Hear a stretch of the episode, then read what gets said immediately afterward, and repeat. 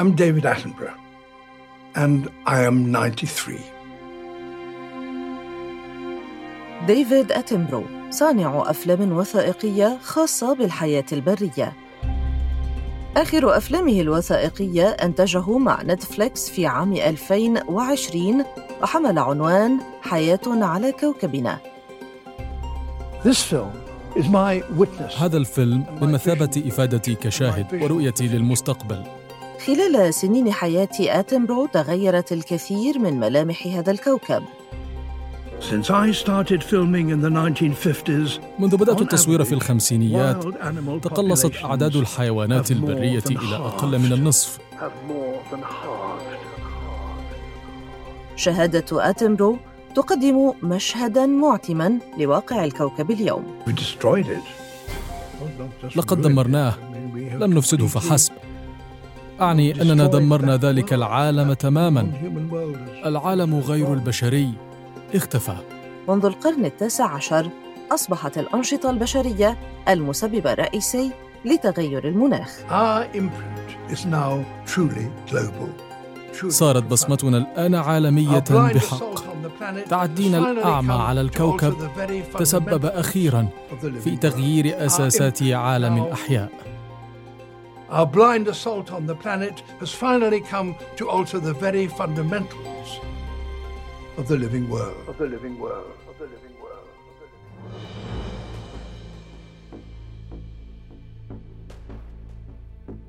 أفلام وثائقية كثيرة وعدد من أفلام هوليوود تطرقت إلى ملف التغير المناخي أحدثها فيلم Don't Look Up من بطولة ليوناردو دي كابريو في نهاية 2021 This is not real. This is not real. This is not real. This isn't happening. يروي الفيلم قصة اكتشاف أستاذ في العلوم وطالبته مذنبا يقترب بسرعة من الأرض ومن المحتمل أن يدمرها This comet is what we call a planet killer.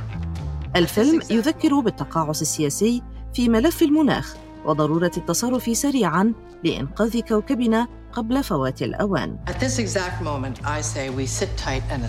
بحسب الأمم المتحدة، نحن الآن أمام لحظة حاسمة، فآثار تغير المناخ عالمية وحجمها غير مسبوق، وتعتبر أكبر تهديد للصحة يواجه البشرية.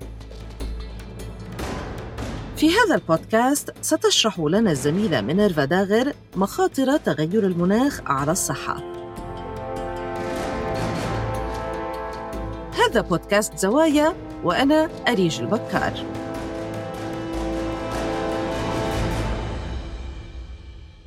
مينيرفا أنت تتابعين مسألة الاحتباس الحراري منذ أكثر من عشر سنوات.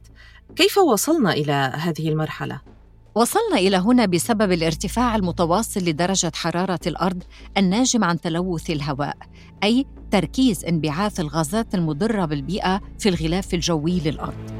وأشدها ضرراً غاز ثاني أكسيد الكربون وغاز الميثان. هذه الغازات السامة هي السبب وراء الاحتباس الحراري والظواهر المناخية المتطرفة من فيضانات وتصحر وغيرها، وهي بدورها أثرت على المجتمعات وعلى صحة الإنسان. ذكرت غاز الميثان، من أين يأتي هذا الغاز وما حجم الضرر الذي يسببه على البيئة؟ غاز الميثان هو غاز غير مرئي، عديم الرائحة وقابل للاحتراق. هو الأشد خطورة على البيئة بعد غاز ثاني أكسيد الكربون. أما بالنسبة لمصدره فيتسبب البشر بنحو 60% من انبعاثات غاز الميثان نتيجة استخراج الوقود الأحفوري واستخدامه ونتيجة حرق الحطب بينما تأتي النسبة الباقية للميثان في الغلاف الجوي من مصادر طبيعية كمخلفات الحيوانات وبالأخص الماشية والطيور وأيضاً من الأراضي الرطبة ومن بعض أنواع الزراعات والنفايات وهناك دعوات دولية لوقف انبعاثاته تماما كثاني أكسيد الكربون لأنهما يتسببان بالاحتباس الحراري. طيب وبأي سرعة يعني مينيرفا ترتفع درجة حرارة الأرض؟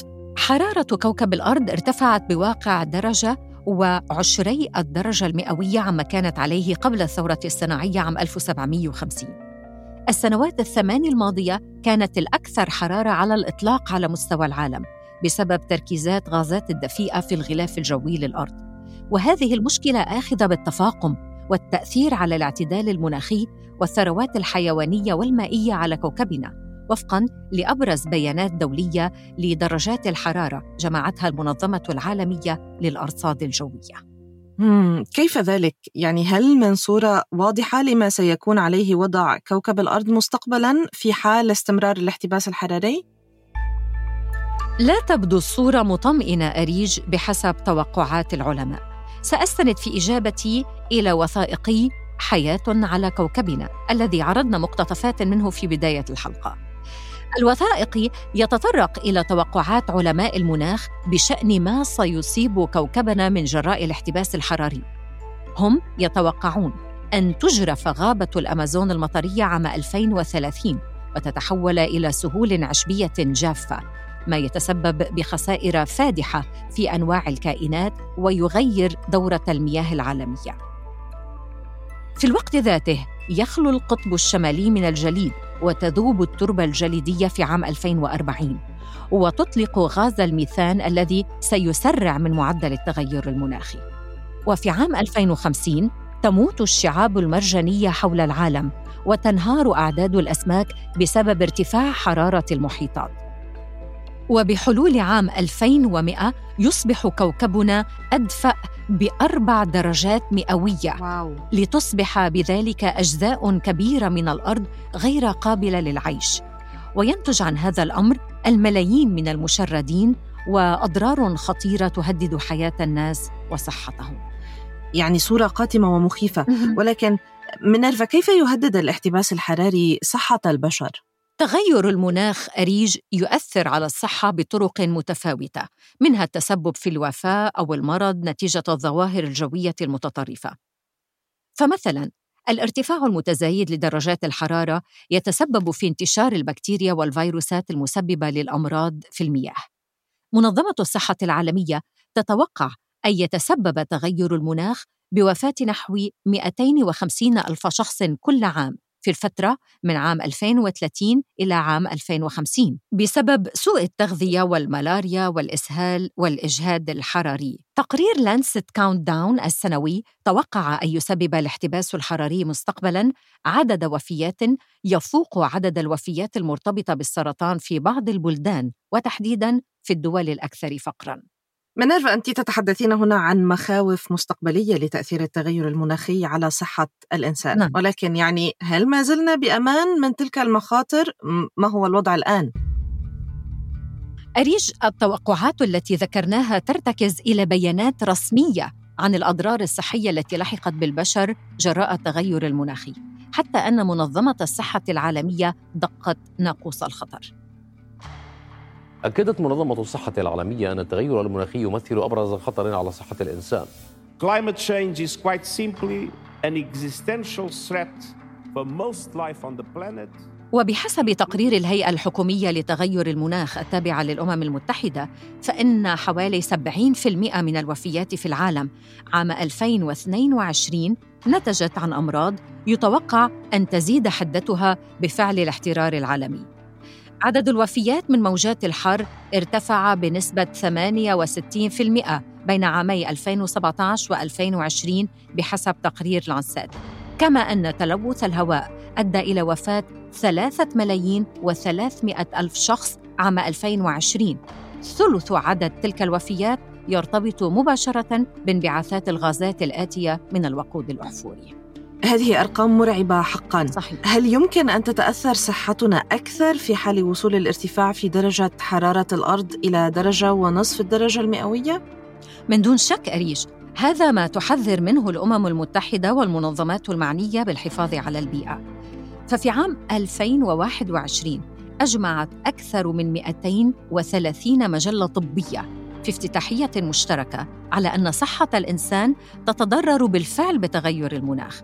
لا بل أن آثار هذه الأزمة قد تصبح كارثية ولا رجعة فيها ما لم تبذل الحكومات المزيد لمعالجة ظاهرة الاحتباس الحراري. الوثيقة بينت الرابط القوي بين أزمة المناخ والأضرار الصحية الكبيرة التي رصدت خلال السنوات العشرين الماضية. كزيادة الوفيات والفشل الكلوي وسرطان الجلد وأمراض القلب والرئة وغيرها وحذرت من أن زيادة متوسط درجة حرارة الأرض بمعدل درجة ونصف الدرجة المئوية مقارنة بمستويات ما قبل الثورة الصناعية كفيل بإلحاق ضرر كارثي بالصحة وسيكون من المستحيل عكسه. طيب مينيرفا يعني التغير المناخي يهدد صحة الإنسان من ناحية زيادة انتشار الأمراض. لا طبعا أريج. ليس الخطر منحصرا بالأمراض لأن ما يرافق التغير المناخي من ظواهر متطرفة كموجات الحر والعواصف والفيضانات يتسبب أيضا في تعطل النظم الغذائية حول العالم. وهنا يبرز تهديد رئيسي آخر على الصحة يتمثل في نقص الأغذية. ففي عام 2020 ارتفع عدد الأشخاص الذين يواجهون انعداما حادا للأمن الغذائي بنحو 100 مليون فرد كما أن الجفاف الحاد زاد بمقدار الثلث تقريبا على مدى الخمسين عاما الأخيرة وماذا عن الكلفة المادية لهذه الأضرار على الصحة؟ آه طبعا من الصعب تقديم رقم محدد ودقيق إلا أن تقديرات منظمة الصحة العالمية لهذه التكاليف تتراوح بين مليارين وأربعة مليارات دولار أمريكي في العام الواحد بحلول عام 2030 هذا طبعا لا يشمل تكاليف الضرر في القطاعات المحددة للصحة مثل الزراعة والمياه وخدمات الصرف الصحي. فتغير المناخ يقوض العديد من المحددات الاجتماعية للصحة الجيدة مثل سبل العيش والمساواة وإتاحة الرعاية الصحية. لكن العالم لم يقف متفرجا أليس كذلك؟ يعني تبعنا الكثير من القمم التي عقدت بهدف وضع حد للاحتباس الحراري.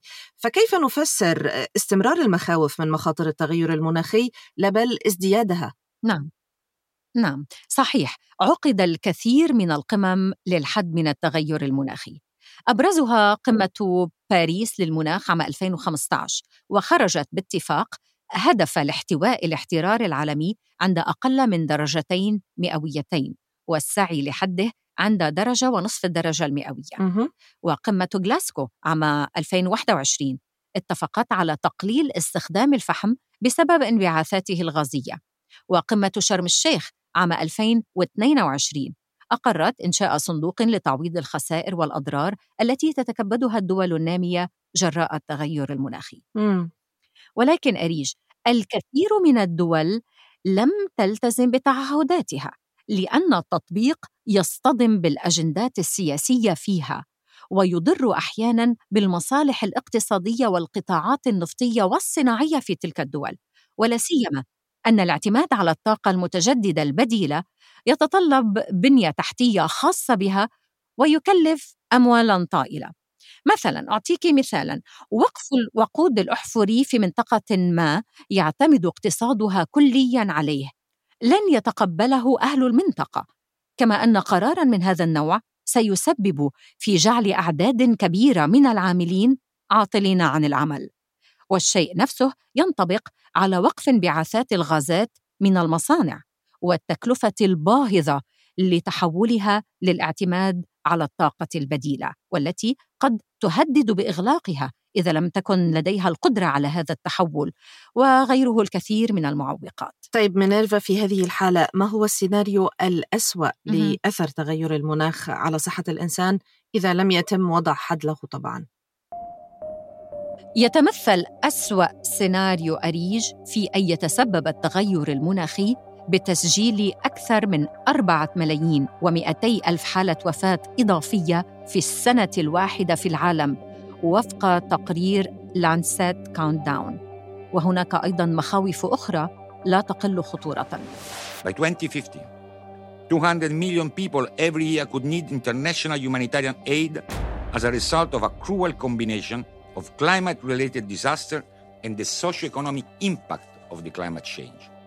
هذا رئيس الاتحاد الدولي لجمعيات الصليب الأحمر والهلال الأحمر فرانشيسكو روكا يقول بحلول عام 2050 قد يحتاج 200 مليون شخص كل عام إلى مساعدات إنسانية نتيجة لمجموعة قاسية من الكوارث المرتبطة بالمناخ فضلاً عن التأثير الاجتماعي والاقتصادي لتغير المناخ. في ظل هذه الآثار الخطيرة للتغير المناخي على الأرض وخيراتها وعلى البشر وعلى الكائنات الحية هل فات الأوان من نيرفا للحفاظ على كوكب الأرض وعلى صحة من يعيش عليه؟ بحسب منظمة الصحة العالمية أريج هناك بصيص أمل في الأفق إذا اتخذت الحكومات الإجراءات اللازمة الآن وفاء بالعهود التي قطعتها في قمة غلاسكو للمناخ بالعمل على تقليل معدل انبعاثات غازات الدفيئة وتوفير دعم مالي للدول النامية للتكيف مع تبعات التغير المناخي. أعظم المساهمات في التخفيف من وطأة تغير المناخ سيكون بوقف استخدام الوقود الأحفوري بحسب المنظمة. ولذلك دعت الدول إلى إبرام معاهدة للتخلص تدريجيا من كل أنواع الوقود الأحفوري الضار بالغلاف الجوي على نحو منصف وعادل. حكومات الدول في يومنا هذا أريج أمام مسؤوليات كبيرة وغير سهلة لاتخاذ القرارات الصائبة لإنقاذ الكوكب. شكرا جزيلا مينيرفا. شكرا. يعني يبقى الأمل دائما موجود فينا كبشر وفي إدراكنا لهذه الأزمة وتداعياتها علينا اولا وعلى سائر الكائنات على كوكب الأرض. كان هذا بودكاست زوايا وأنا أريج البكار.